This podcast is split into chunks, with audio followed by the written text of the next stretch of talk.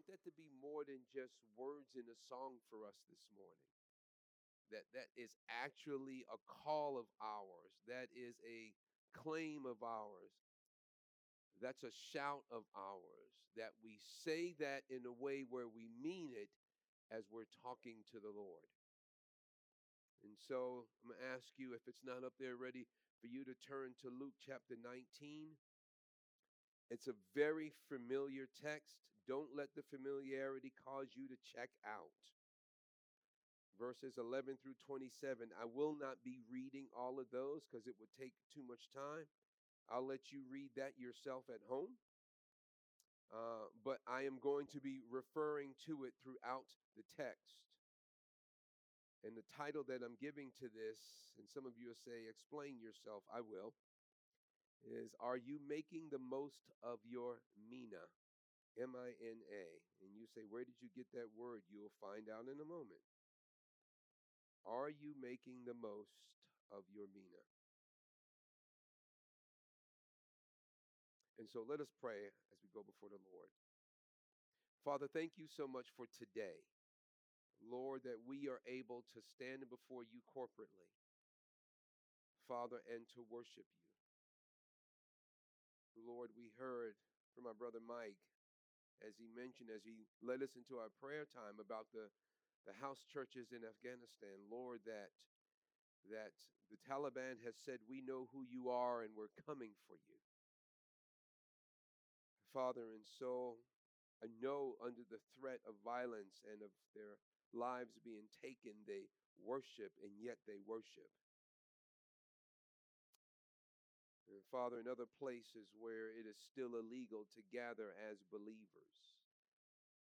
And so, Father, we thank you that we can still publicly gather. And I pray that we would not lose sight of the privilege that it is that you've allowed. But Lord, that alone does not determine whether we worship you or not. Father, whether under the threat of violence or not, you call us to worship. And I pray this morning, O oh Lord, that our hearts would be set and fixed on you. Our minds would be clear, O oh Lord, of the distractions that could be there. Lord, so that we may hear your word and may think through, oh God, by the power of your Holy Spirit, what are we to do in response to what we are hearing?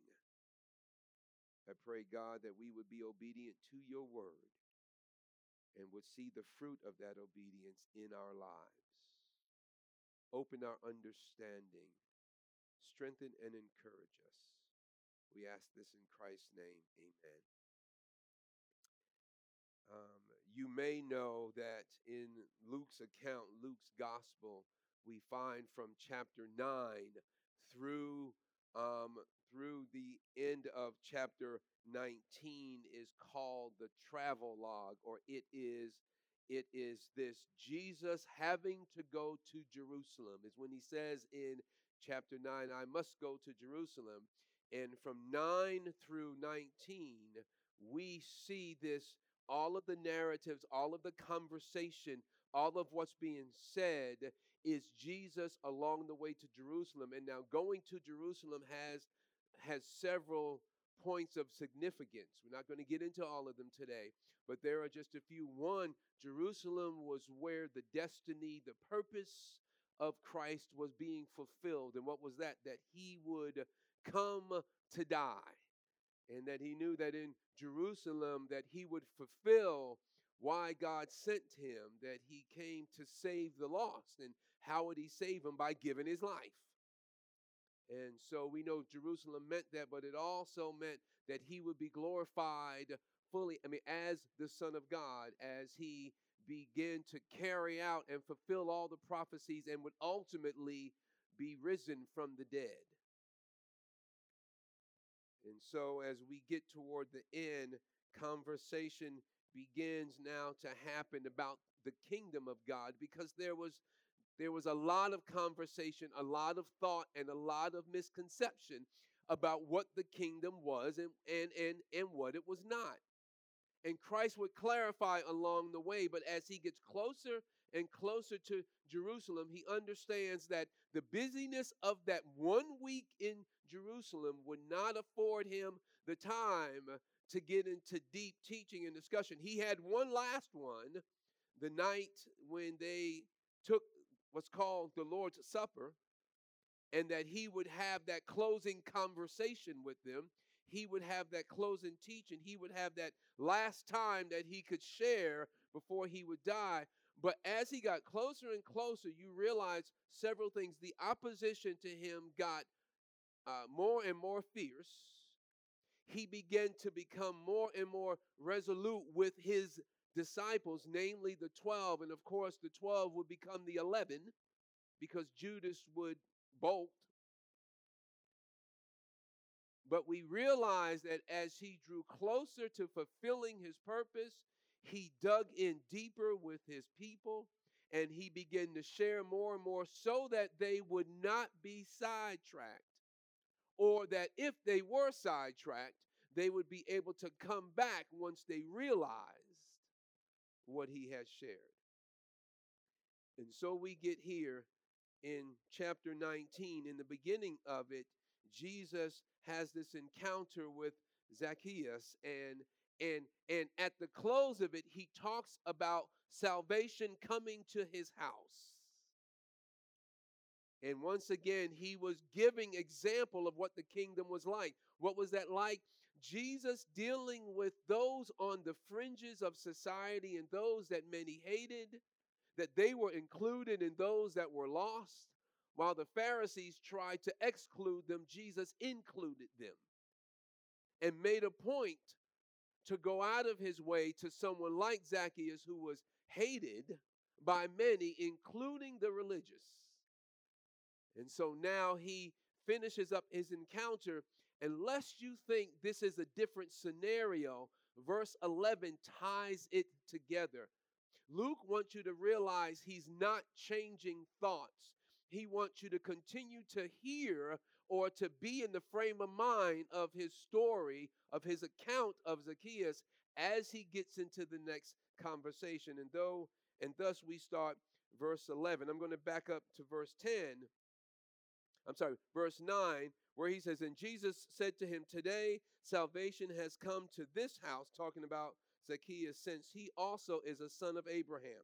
For the Son of Man came to seek and to save the lost. And that's what he says as he concludes his encounter with Zacchaeus. He said, I came for this very purpose.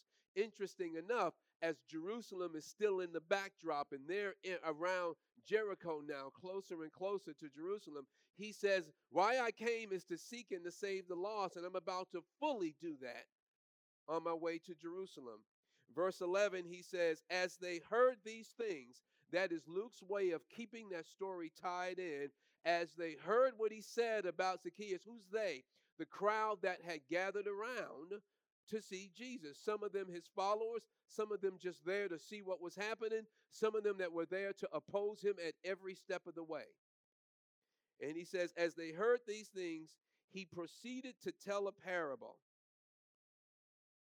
He proceeded to give this object, this, this, this, this visual story, object lesson that had this spiritual focus and emphasis inside, but in a way that people would understand it in the culture at the time. I love how Jesus never never dismissed culture but he used it to communicate who God is and what God expected. And I love that. So he knew the culture and knew how to reach the people in the culture so that they would be able to see and understand who God is. We need to remember that as we communicate with people.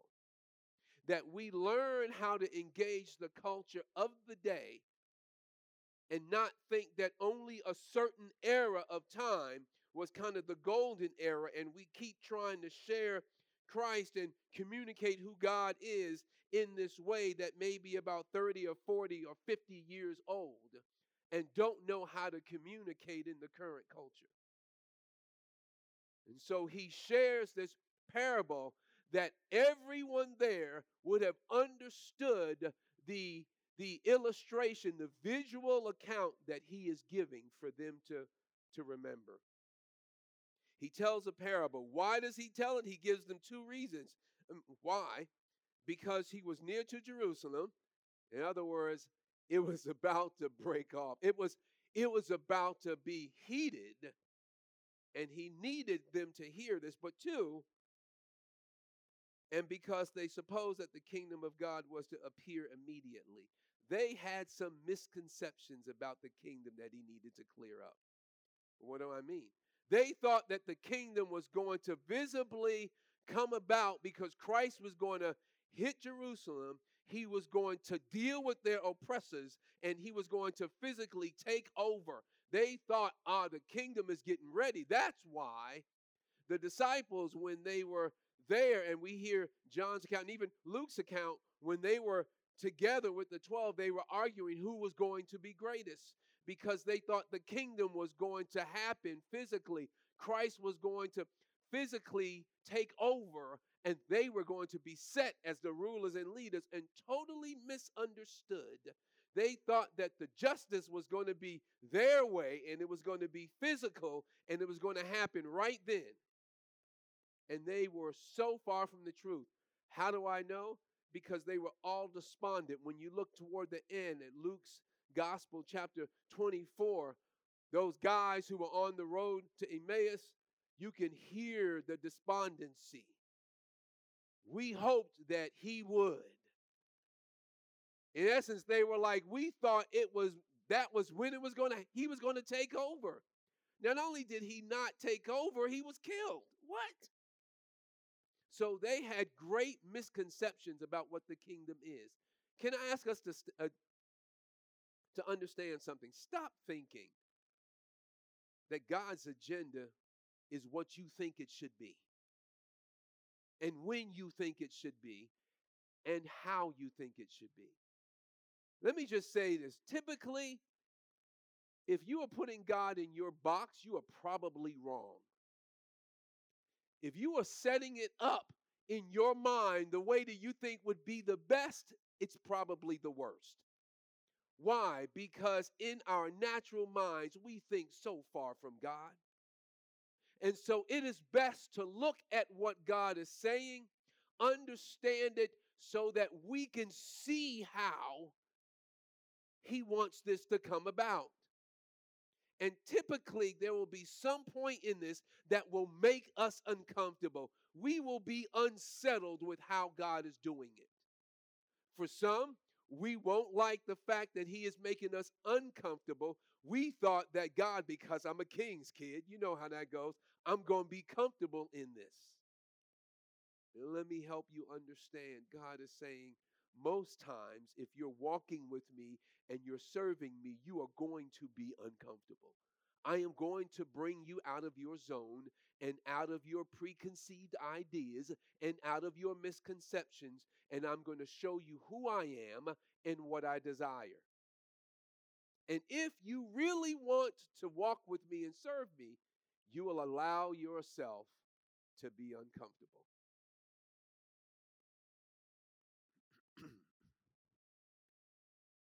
So he says, for those two reasons, verse 12, it says, He said, therefore. And we know in Scripture, we've said it a bunch of times, when you see a therefore in Scripture, what are you to do? Find out what it's there for. And so when he says therefore, therefore what? Because he was getting close to Jerusalem and because they had misconceptions on the kingdom, he shares this parable. Are you making the most of your mina? A nobleman went into a far country to receive for himself a kingdom and then return. That is not an unlikely thing because that is how, uh, especially for these regional kings, for these, for these, um, for these rulers that were set up that they would go to Rome, that they would now be affirmed and confirmed as ruler and leader in the region. And so they would head out to receive a kingdom. They understood that concept well. And so he said, in essence, a nobleman, and yes, you could see Christ in this as the nobleman, but don't get lost in every detail. God, I mean, Christ is beyond this nobleman, but you can see him in the story. Keep that in mind because he is sharing an illustration for them to understand what he wanted them to know. And so he comes here and he says to them, he says, A nobleman went to a far country to receive for himself a kingdom and then return. Calling ten of his servants, he gave them ten minas and said to one of them, in, I mean, and and said to them, Engage in business until I come. Now, the ESV engage in business is probably not the best for us um, um, translation that you can get on that. When he says engage in business, most of us think just get busy. But if you were a businessman or woman, or if you were someone that's an entrepreneur, what is the main thing that you desire when you enter business? And don't get all spiritual on me. Someone answer. What is the main thing that you desire when you get into business? Right, to turn a profit, right? And so, really, what he is telling them is take this and turn a profit. I know many of us says, well, you know what? I'm just doing okay in my business. You ain't doing that for too long before that business will end. If you don't at some point in your business turn a profit, you won't have business anymore. And so what he's saying to them here is now here the difference between this and the account in Matthew 25 with the talents, there's a lot of similarities. Matthew 25, they were given talents according to their abilities, different ones. Luke 19, they were all given the same. They gave them a mean. They had 10 and gave them mean. They gave 10 people minas, which is a pound, which is about three to four months worth of salary. So just think, you get about three or four months worth of your current salary at once, and you were told turn a profit with it. See, for most of us, when when someone gave us a bonus of three to four months worth of salary, we're going, where can I go and what can I buy? Boy, eh, we about to enjoy this. But instead, he says he gives it and says, I want something in return greater than what I gave you. That's in essence a profit. You have more than what you started with. And then he sent them out. And so here's what happened everyone was given the same gift that none of them deserved. I'm going to get into four responses to the authority of the king that they had and four responses of the crown king, but this is set up before that.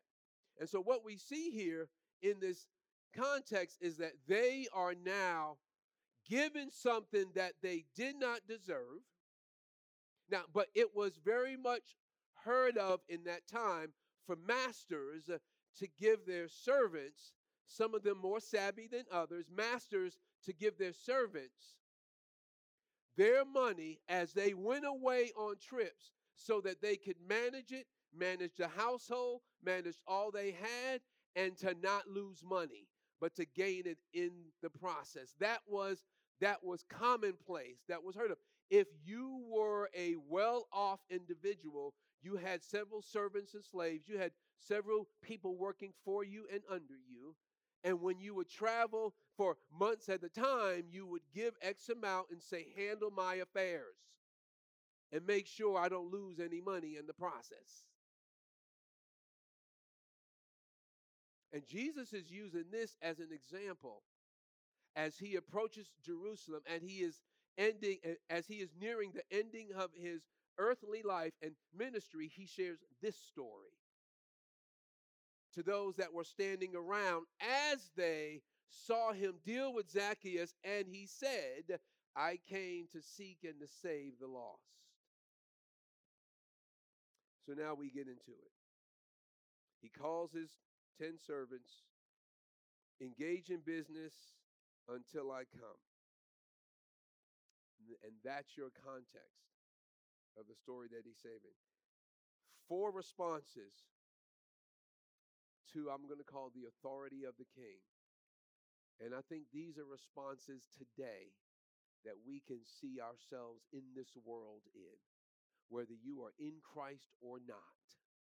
And I'm going to ask you that question Are you making the most of your mina, of your pound, of what was given to you that was not yours from the beginning? God allowed you to have, and that could be your gifting, how you have been wired and gifted. It can be what He has given you physically, He has allowed you to amass and to gain. And before any of you said, I earned this on my own, I would say you're not telling the truth. Because all God had to do was allow one of the many illnesses that are out here to hit you, and you couldn't work a day in your life. All he had to do was to call you home, and life is done. All he had to do is to allow the roadblocks that are out there for many people to not be moved out of your way, and you aren't going anywhere. I know many of us who have who have gained and who have received things think it's on us and us only. God is reminding us those skills that you had, I gave them to you. Those talents, those abilities, where'd you think it came from? The ability to do it and and and to be with minimal difficulty or for you to overcome the difficulty? Where did you think you got that from? But i don't believe in god. You don't need to. You're in his world. And so he is the one allowing you to function. And so before we say that's not me that's everyone and so he has given all of us the gift of life he has given all of us the gift of talent. He has given all of us the gift of some opportunity, even if those opportunities came with great difficulty. Every last one of us have been given something, and it's in the form of what we would call a mina. You got a lot, and you got it at once. And so here are the four responses. The first one, the first response, were those that were in the region and around, it says his citizens, the people around the area, they didn't get any minas, but but it's because they weren't even part of his group. But they, that first response is they refused for him to reign over them. They refuse his authority. King, you're not my king. We don't want you. I don't even need your money because we don't want you. I don't need your opportunity because I don't want you, Christ. I'm going to do this myself. And and you don't believe me? Look at verse 14. But his citizens hated him and sent a delegation after him, saying, We do not want this man to reign over us. Interesting, because in that very crowd that he was standing there, there were some Pharisees. There were some people that thought that they belonged to God, some religious and some not, who said, We don't want this Christ to reign over us. He's not the one. And for some today, they are still saying that Jesus, I don't need him. I don't he I, I don't want him reigning over my life. Now, you may not say that, but you live that. How? Because I don't want to hear anything he has to say about how to live. I'm going to live my life.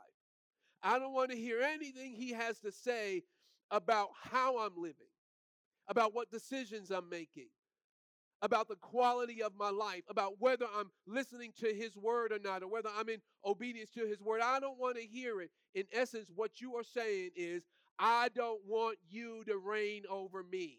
I'm the ruler of my own life.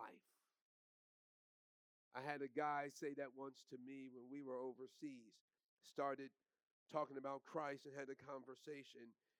And he said, I don't go to church. I believe in the church of, and he gave his name. And so I said, Oh. I said, So you your own God, is what you're saying. And he looked at me. I guess so. Problem is, no, you're not. I mean, you may be your own God, but not for long. See, the issue was he, like many others, said, I don't want you reigning over me. I don't need you. Are you saying that today in the way you live? Oh, I know you may, especially if you're sitting in here, you may never say that. Those words may never form on your lips, but are they formed in your life? Do you show it in the choices you make, in the decisions that you make, that you are not going to reign over me? I'm going to do this myself. That's first response. And notice, he said nothing to them.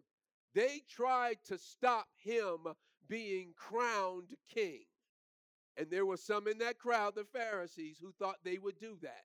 They sought to kill him. They thought killing him would stop him. They didn't know that him dying was part of the plan. They thought interrupting and getting in his way would cause this reign of his, uh, because he kept saying that he is king and he is son of God, that he is, he kept saying that, and they were saying, No, you aren't, no, you aren't, and we're going to stop you. Notice that the nobleman said nothing to this group in the process because he knew what was going to happen. He knew I am going to be crowned. That's not the issue. The issue is will you receive it along the way? So we get to the second one. The second one, verse 15. Because now he returns. Said he's going to be crowned. And now he is now ruler, having received the kingdom. He is now king. He ordered these servants to whom he had given the money to be called to him that he might know what they had gained by doing business. By doing business for the Lord. Now, here's where it gets for us. God said, I gave you something, and now I'm calling on what I gave you. Understand for all of us, there will be a time when God calls on his investment. God is looking for his ROI. Many of y'all, if not all of you, know what that means. You can shout it out. Means what? Return on investment. I want to know what you did with what I gave you. And somebody said, Lord, you didn't give me anything. I sure did. If nothing else, I gave you life. You were breathing all this time with some skills and some talent. Well, uh, I'm sorry, some talents that you've worked into skill, with some time that you've had. I want to know what you did. First one, he says, the first came before him saying, Lord, your mina. Now remember, they all received the same. And again, we don't hear about all 10. We just hear about three of the 10. But they represent all that needs to be represented. First one, Lord, here is your mina. He says, Your mina has made 10 minas more. I love that because he didn't come back bragging, look what I did with what I have. You hear the humility in this first person's voice? The first one, I'm going to call this first one accepting authority and obediently turning a profit. Accepting authority. In other words, that first group said, We don't even want you as king. He said, Not only did I want you as my, not only did I receive you as my ruler, I went out and got busy. And in essence, this was a hundredfold. He came back with a hundredfold. He had one, he came back with ten. He, he, ten times that thing. Wow. His abilities, he said, Your mina, your gift, Lord, that you gave me, has made he never gave himself credit for any of it. Did you notice that in his wording? He never gave himself credit. Well, you know, Lord, you know what I did. He said, Lord, what you gave me has turned into this 10 times greater. And look at what the Lord, well, no, we're not going to get into the responses yet because I'm doing it at the end. Second one, he came Verse 18, and the second came saying, Lord, your mina has made five minas. And you would think, wow, he didn't get as much as the first. The Lord is about to clamp down on him. He says, no, when you look at the verse there, God says, thankful.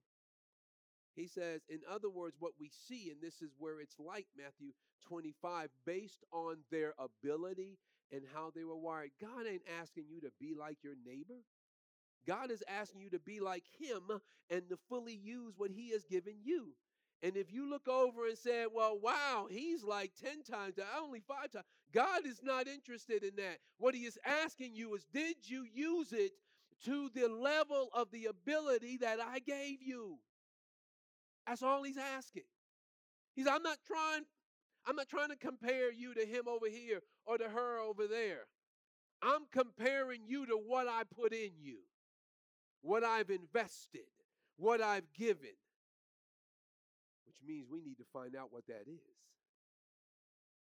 And so he gets in and he says, I got five. We'll see the response later. And then the next one, and this is interesting because he either mischaracterized or again, this is where this story does not fully just represent Christ, it represents a a, a leader who has given, he says, Lord, let's look at this. Boy, he he comes down and go to verse 20. Then another came saying, Lord, here is your mina. And he did the same thing here. Here's yours. Here's what you gave me. Which I kept laid away in a handkerchief. For I was afraid of you because you are a severe man. You take what you did not deposit and reap what you did not sow. Wow. He came back and said, You're an exploiter.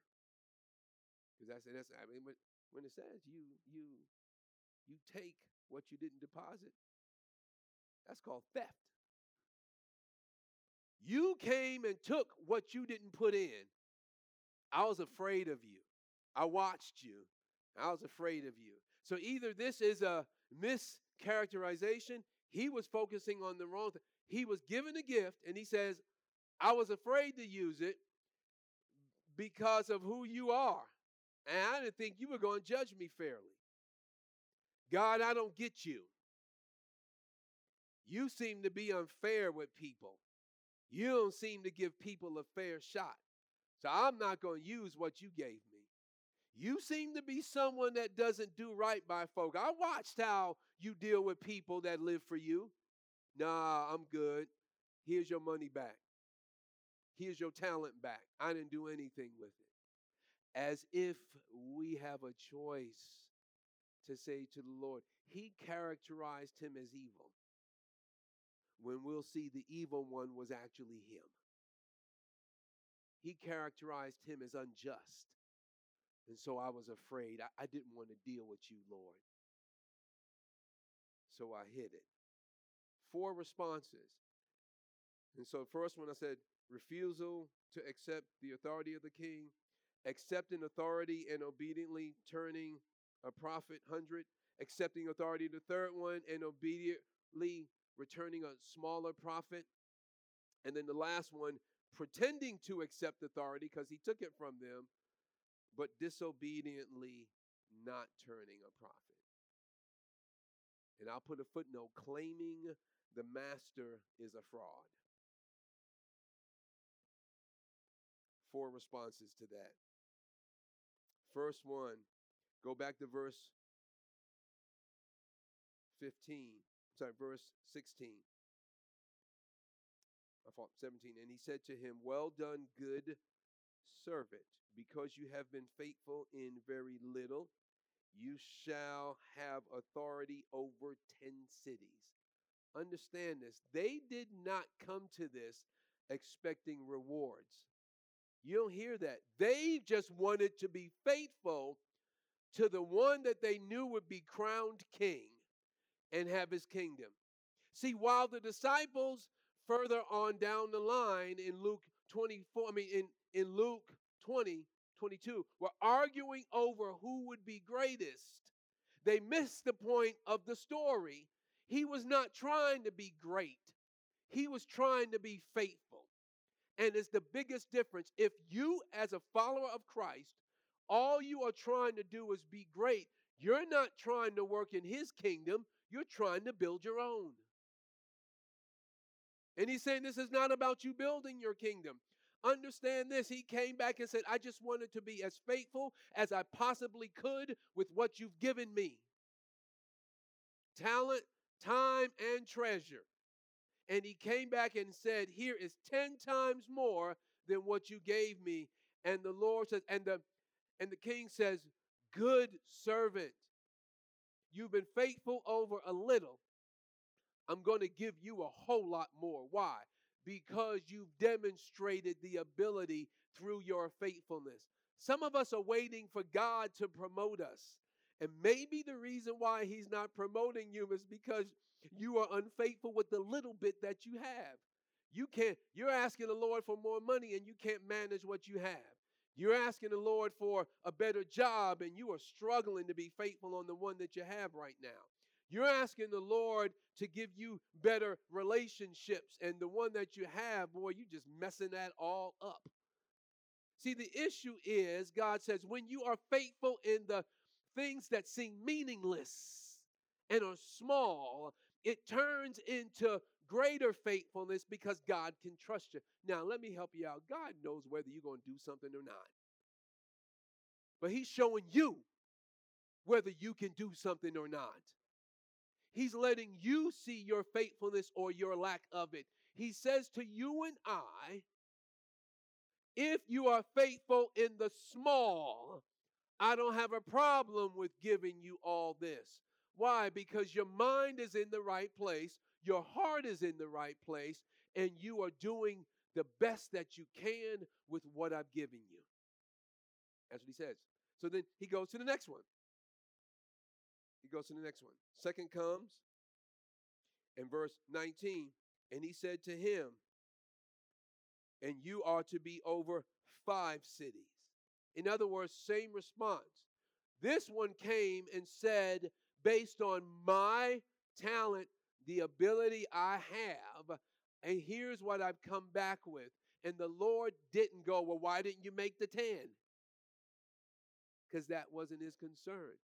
He knew the ability of his servants. He knows the ability. He came back with five. He said, I'm going to put you over five cities. In essence, what you have demonstrated, so what you have demonstrated shows uh, how you have developed. Let's why does God give some people greater amounts than he does others? I don't know all the reasons, but part of it is because he knows they can handle the greater amounts than some. He knows that it won't turn them off from Him. Some of us right now, if God was to unload the truck of blessing on us, we wouldn't see you again. Disappear. Thank you, Lord, I'm out. But don't be sad about that. Be thankful. Don't just like, I'm helping you to develop. So when I do give you something, it doesn't cause you to turn away from me. You lean in deeper. You do more. You allow yourself to grow. You demonstrate who you are in greater measure. My question again are you making the most of your mina? Are you taking what God has given you? And please don't just think money. Are you taking all of who you are, which is a result of what God has given you, and are you turning it into something greater for His glory and not your kingdom? But then, lastly, well, next, lastly, he says to the one that didn't accept, and I'm going to get to the refusal group at the end, to the one that said, You are hard. I love how he says to him, He says, Verse 22 I will condemn you with your own words. See, he never argued back whether he was the wicked one that he says he is. And I like that he didn't answer that. He says that's not even the point. Period. Whether you think I was evil or not is not even the issue. You were given something by a king or one who was going to receive his kingdom, uh, and you refused it. You chose, you are not worthy, is what the servant was saying. You are not worthy for me to work for you and to bring you back a profit. So I'm not, whatever the reason. And so he says, I'm going to use your own words to condemn. You think I'm severe? Watch this. That's in essence what he said. You think I'm severe? Okay. He says, I will condemn you with your own words, you wicked servant. You knew that I was a severe man, taking what, and, and, and so it's in a question form. You knew that I was a severe man, taking what I did not deposit and reaping what I did not sow. Here's what it's saying if you knew that about me, and you thought that doing nothing with this was the way to answer, you crazy. If you thought I was severe, even if it was based on fear, you should have done something to turn back a profit. You should have done something with what I've given you if you thought I was bad, because you knew that I'm going to come hard on you. You weren't even thinking. But Jesus is not like that. He's not saying that he's this fraud, he's severe. He's saying, listen, I've given you something, I want something back for it. And then he says at the end, he says for him, Why then did you not put my money in the bank, and at my coming I might have collected it with interest? which is interesting because if you look back at Jewish law, they were not allowed to do that. But he said, since you thought I was wicked, why don't you go ahead and do the wicked thing all the way? And he said to those who stood by, who stood by, take the mina from him and give it to the one who has ten. Interesting. So he says, give it to the one who has the ability to to to manage it the best or to have or is the most effective with it. And listen to the crowd. In essence, that's not fair. Isn't that what they say? And they said to him, Lord, he has 10. What? Why are you going to give it to him? Give it to the one who has five. First of all, what would our response would have been? It's none of your business. That's number one, because it's mine. I do what I want with it. But what he was saying in essence is, I'm going to give it to the one that I know will have the best. I mean, uh, well, who have the, the, the, what's what we're looking for? He will turn the best on this, will have the most from it. Can't think of the word I was thinking of right now. Um, and so he says, I tell you that everyone, verse 26, who has, more will be given, but from the one who has not, even what he has will be taken away. Understand what he is saying. Use it, in essence, or lose it. In other words, use it for the Lord. Or there is that there is that opportunity that it could be taken from you.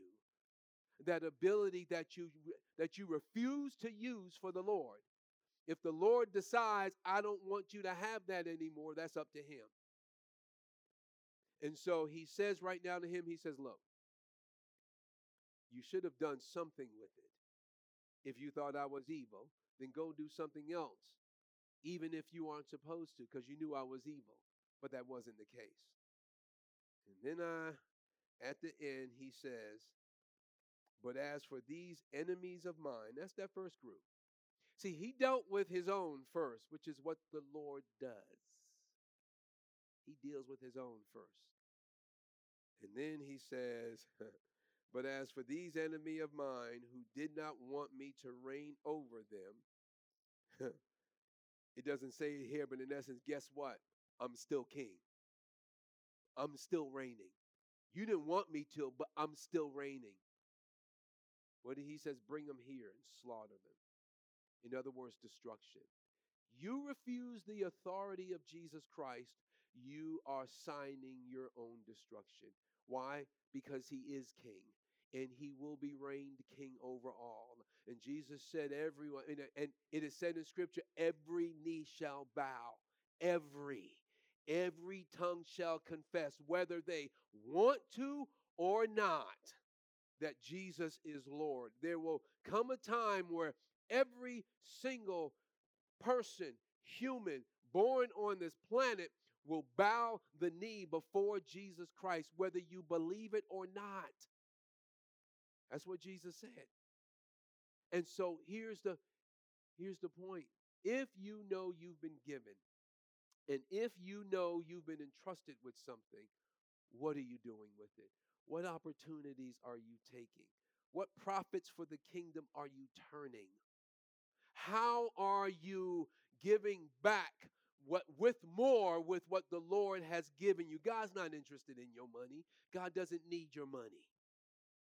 He wants you to take what he has invested and to cause it to be more for him.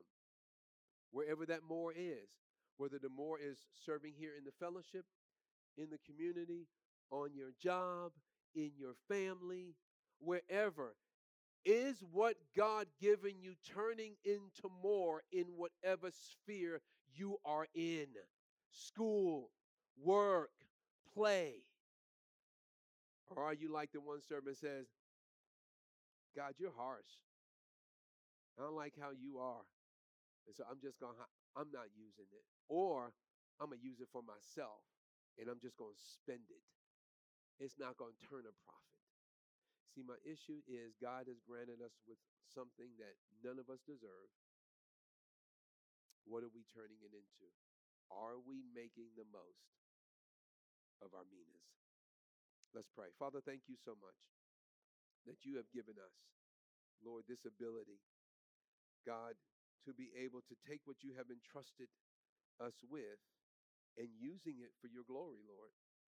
Thank you, oh God, that you have allowed us to be able to serve you. Thank you that you have allowed us to be in a position, those that are following you, to be given something from you so that, Lord, we could turn it into something more for you with your help. And so, Father, I ask today that you would help us to realize what it is that you have given us, whether great or small. Father, we all have been given the same in life and in time. And Father, the abilities that you've given us and how we were wired, O oh Lord, will show us God, what we can turn it into and what we can do, oh God, for you. I pray that we would not sit on it. Father, that we would work for your glory. I also pray for those, Lord, that are on the outside, that are refusing your authority. Father, that do not want you to reign over them. And whether they say it or they live it, I pray that you would Help them to see that we will all answer, Father, to your authority one day. Lord, and that they would turn and put themselves under your authority by receiving you.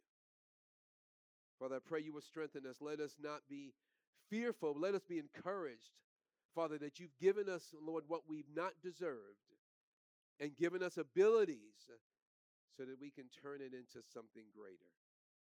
I pray that we would do that in Christ's name. Amen. This morning, as we hear that, I pray that it would encourage you, that you begin to think through how do I do this?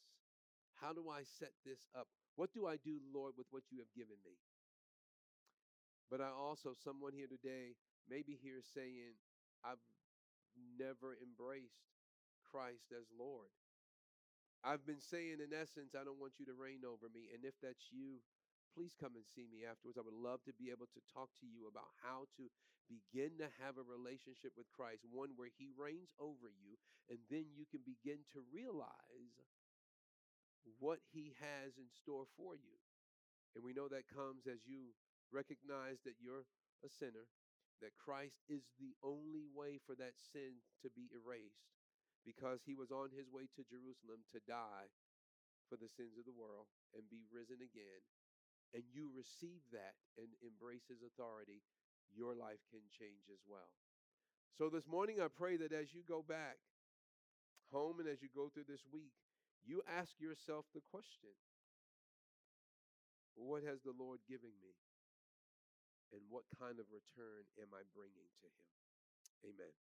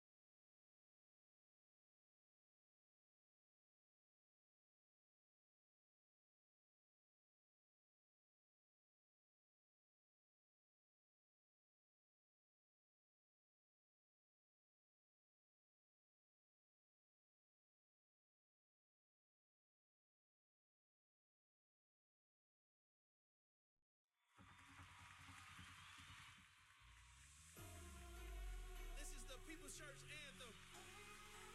You can join in with us all over the world. We're going to cry out together the name that's above every name. Cry, Jesus, you are Savior. You are matchless. You are King, and we worship you, Jesus.